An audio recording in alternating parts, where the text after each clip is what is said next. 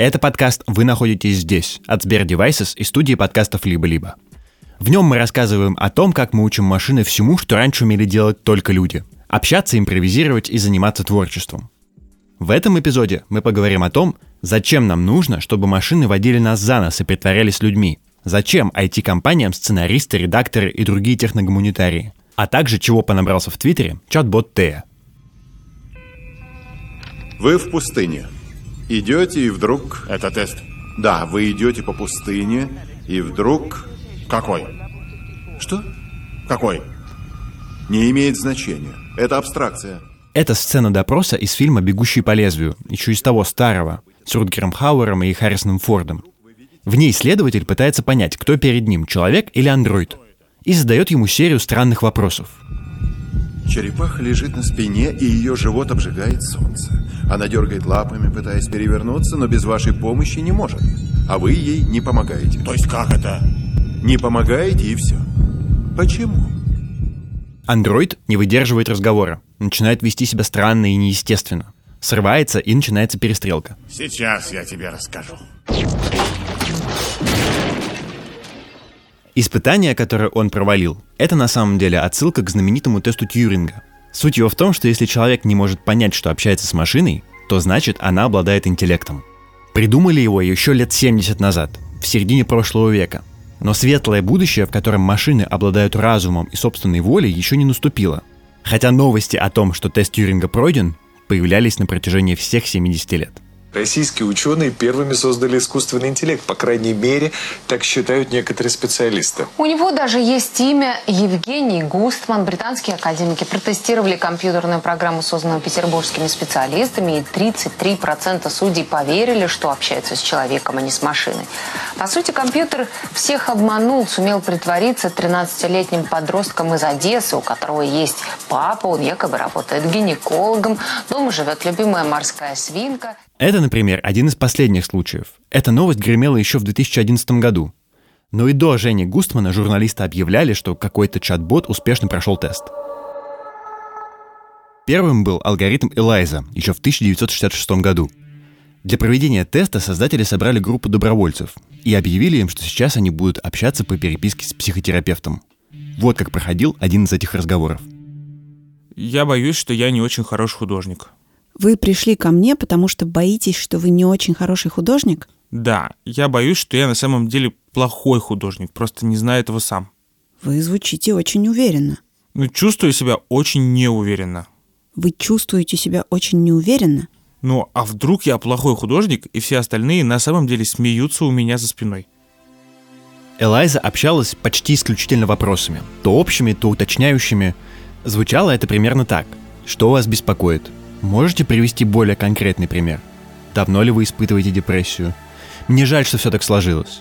И в итоге многие не заметили подмены. Правда, испытуемым не говорили, что в тесте вообще участвует машина. И добровольцы были уверены, что общаются с реальным психотерапевтом. И поэтому эксперимент раскритиковали за необъективность. Еще через 6 лет появился чат-бот Перри, и он уже общался под личиной человека с параноидальной шизофренией. Его проверяли в два этапа. Сначала группа психотерапевтов общалась с пациентами, среди которых был и чат-бот. Затем их переписку показывали другим терапевтам. И те угадывали переписку с алгоритмом только в половине случаев. Это очень впечатляющий результат. Но отличать бессвязные реплики человека, которые часто бывают у людей в состоянии параноидальной шизофрении, от бессвязных реплик машины, не входит в задачи теста Тьюринга. Поэтому максимум, чего добился Перри, это понизил самооценку у нескольких психотерапевтов.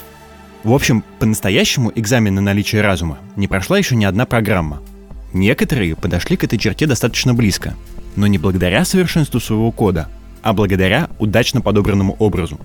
Оказалось, что достаточно один раз создать у человека в голове правдоподобную картинку, и вторую половину пути по очеловечиванию алгоритма мы проделаем сами. Перри сказал что-то бессмысленное, но у него же шизофрения. Элайза разговаривает одними вопросами, ну, она же психотерапевт, они всегда так делают. Женя Густман несет околесицу, допускает опечатки в предложениях. Но он же ребенок, и английский у него не родной. И все, тест пройден. Этот обман ни капли не приблизил нас к созданию искусственного интеллекта. Но благодаря нему разработчики обнаружили, как важно работать над картинкой в голове пользователя. над тем, кого человек себя представляет, когда разговаривает с умной колонкой или чат-ботом. Меня зовут Женя Куйта, я основатель и CEO компании «Реплика». Мы делаем приложение, в котором можно создать друга, и с другом этим можно разговаривать. В основном этот друг помогает справиться с одиночеством, поднять настроение и улучшить немножко свою жизнь. До того, как основать реплику, Женя профессионально занималась разработкой чат-ботов для коммерческих клиентов. У нее уже была своя компания, где чат-ботов для банков или служб поддержки делали десятками. Но в 2015 году в жизни Жени произошло нечто такое, что заставило ее совершенно иначе посмотреть на то, чем она занимается. Так вот мы развивались, думали, думали, думали, что бы нам делать. Параллельно развивали нашу технологию, а потом вдруг неожиданно в 2015 уже году погиб мой достаточно близкий друг Рома Мазуренко, с которым мы переехали из Москвы в Силиконовую долину, в Сан-Франциско. И, ну, собственно, это был какой-то большой, важный, наверное, переходный момент в моей жизни, потому что, ну, во-первых, как это большая первая смерть, а во-вторых, ну, просто какое-то огромное событие, которое поставило все вещи на свои места и показало, что, например, то, чем мы на тот момент занимались, каким-то очередным чат-ботом про, там, не знаю, погоду или новости, или, или еще что-то, которым пользовалось полтора человека, ну, показалось, что это совсем не важно. Вот, а интересно, на тот момент было попробовать сделать чат-бот для Ромы. А проект это был абсолютно личный, не имел никакого отношения к бизнесу.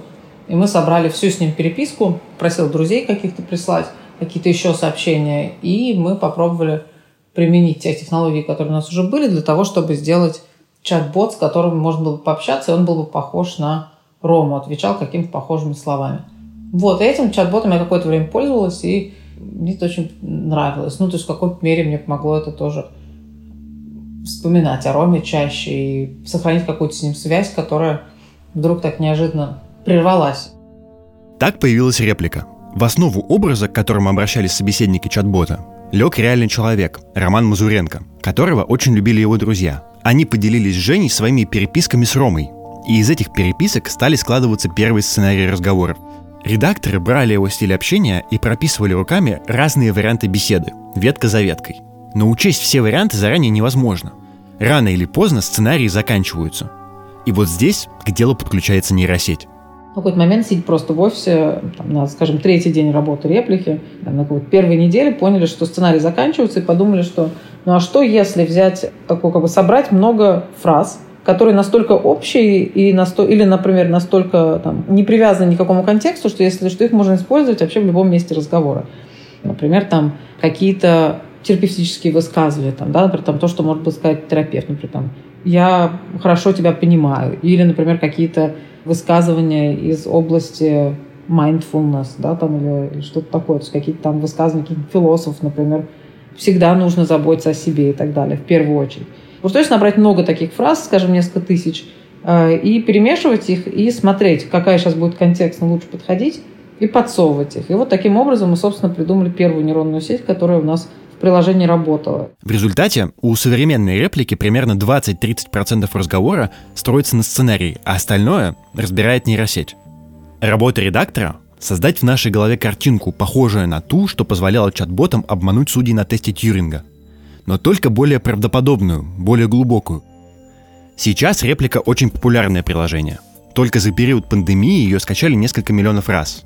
Помимо образа Романа Мазуренко, в ней появились и другие персонажи, у которых можно выбирать внешность, гендер, возраст. А все потому, что всем не угодишь. И разным людям подходят разные собеседники. Создатели современных голосовых помощников работают очень похожим образом.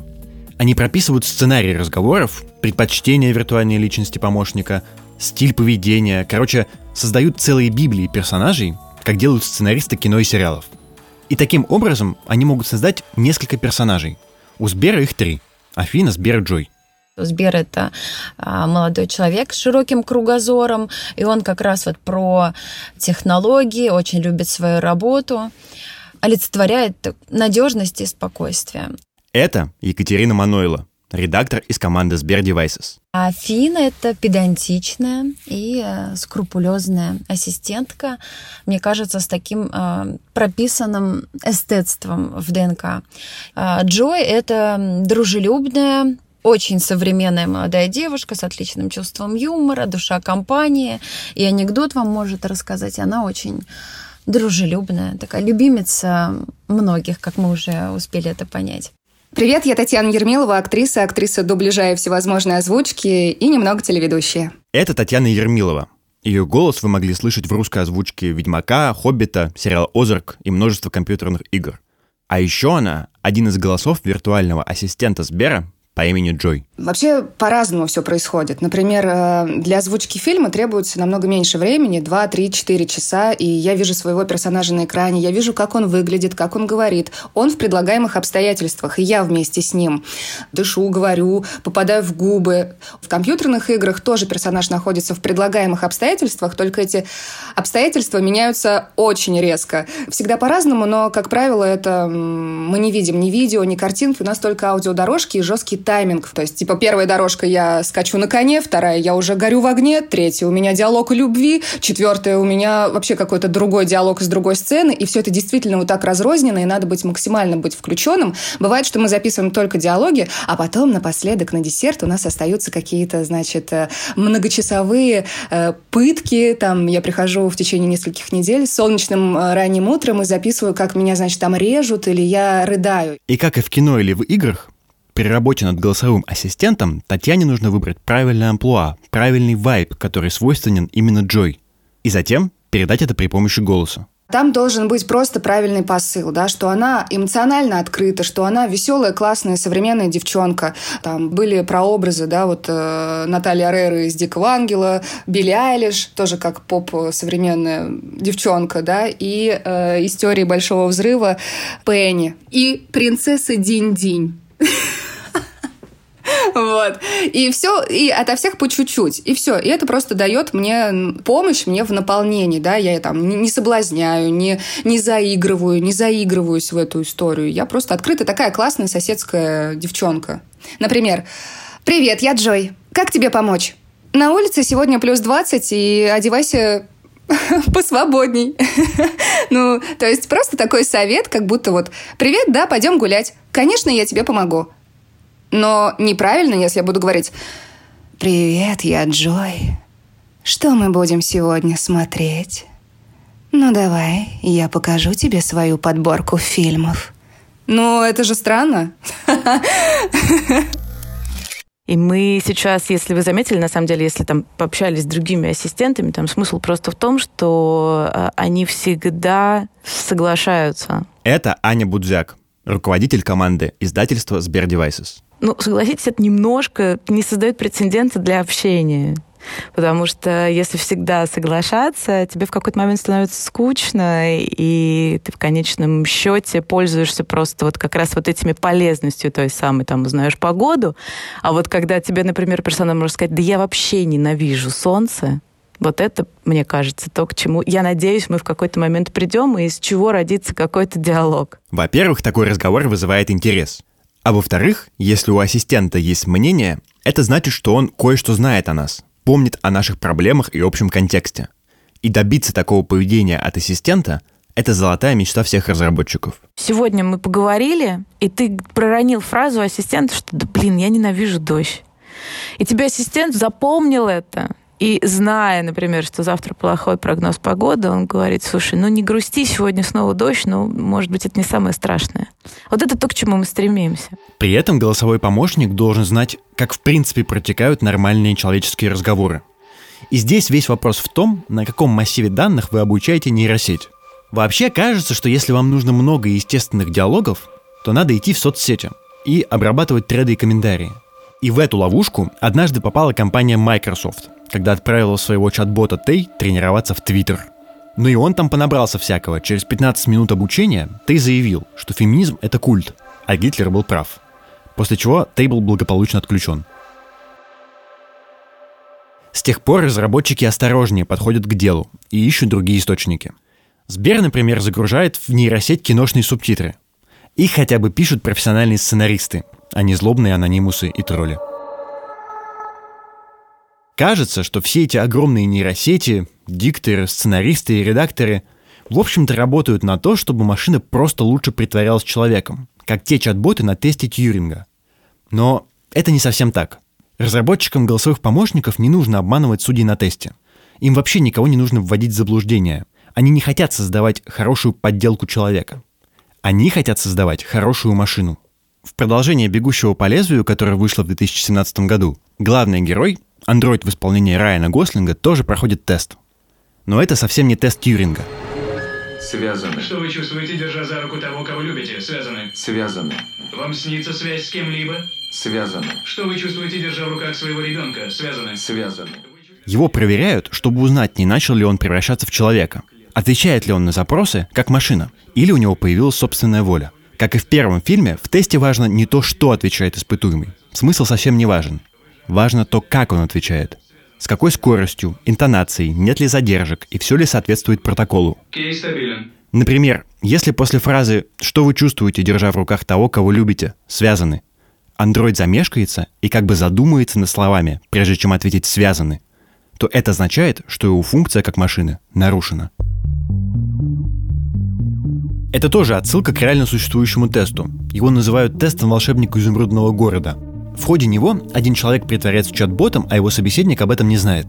Пользователь делает свои стандартные запросы, а человек, который притворился, отвечает на них так, как если бы он был ассистентом. Из этого разработчики собирают данные и делают вывод о том, как бы люди на самом деле хотели разговаривать с ассистентом.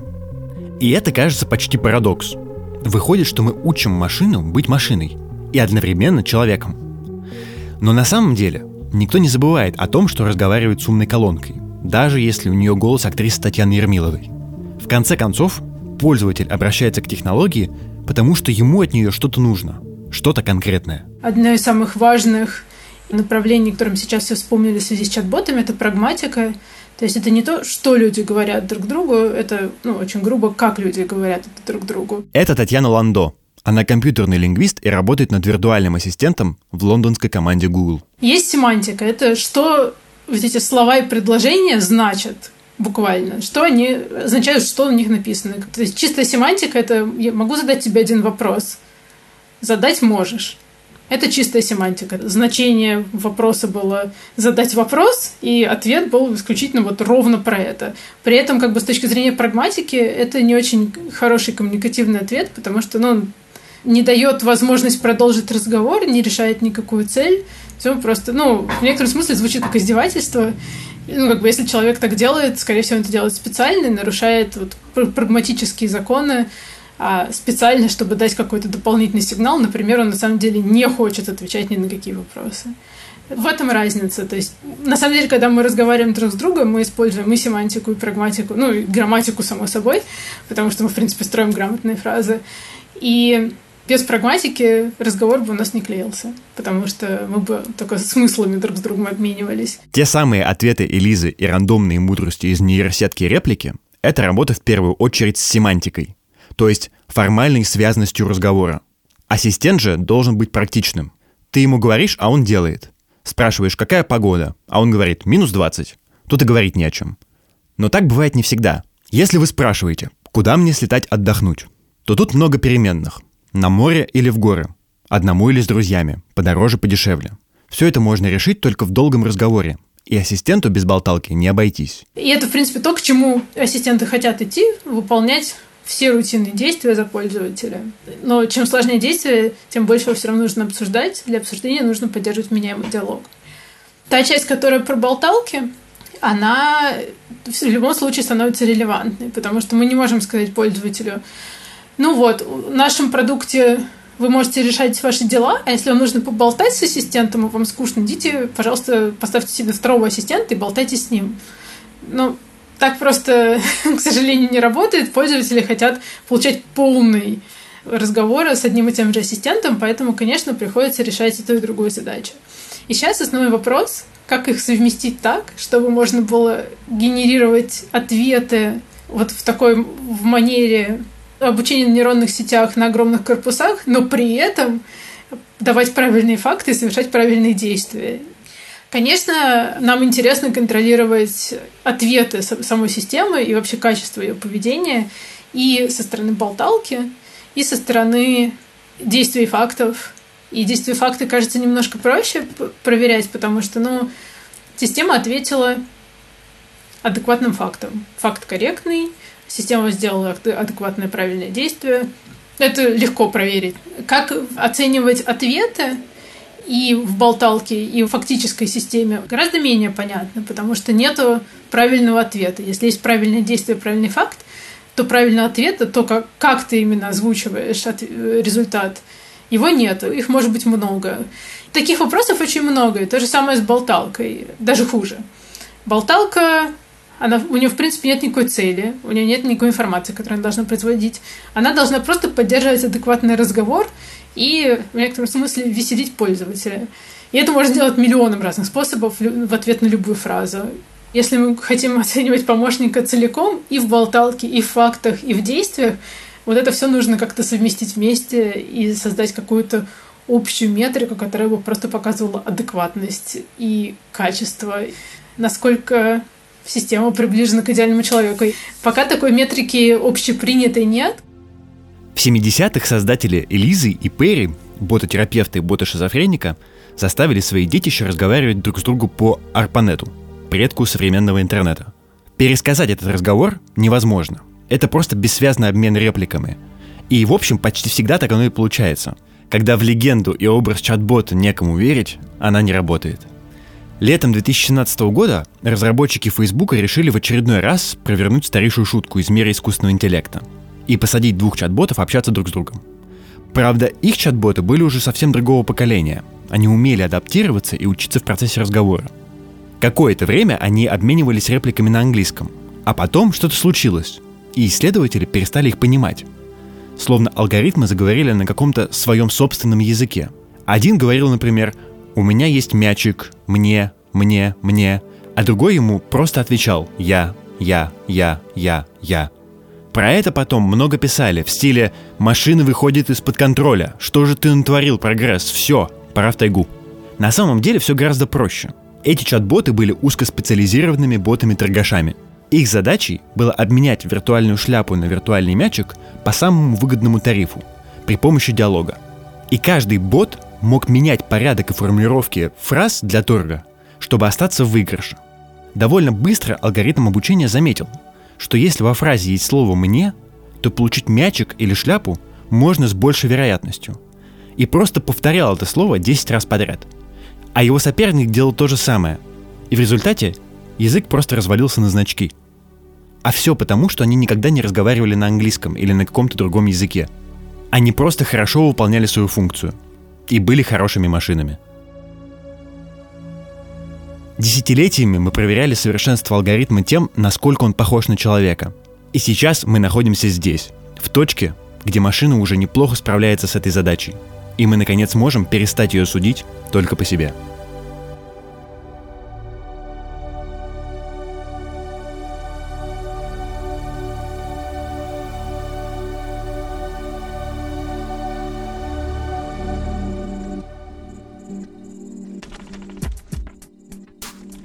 Это был подкаст «Вы находитесь здесь» от Сбер Devices и студии подкастов «Либо-либо».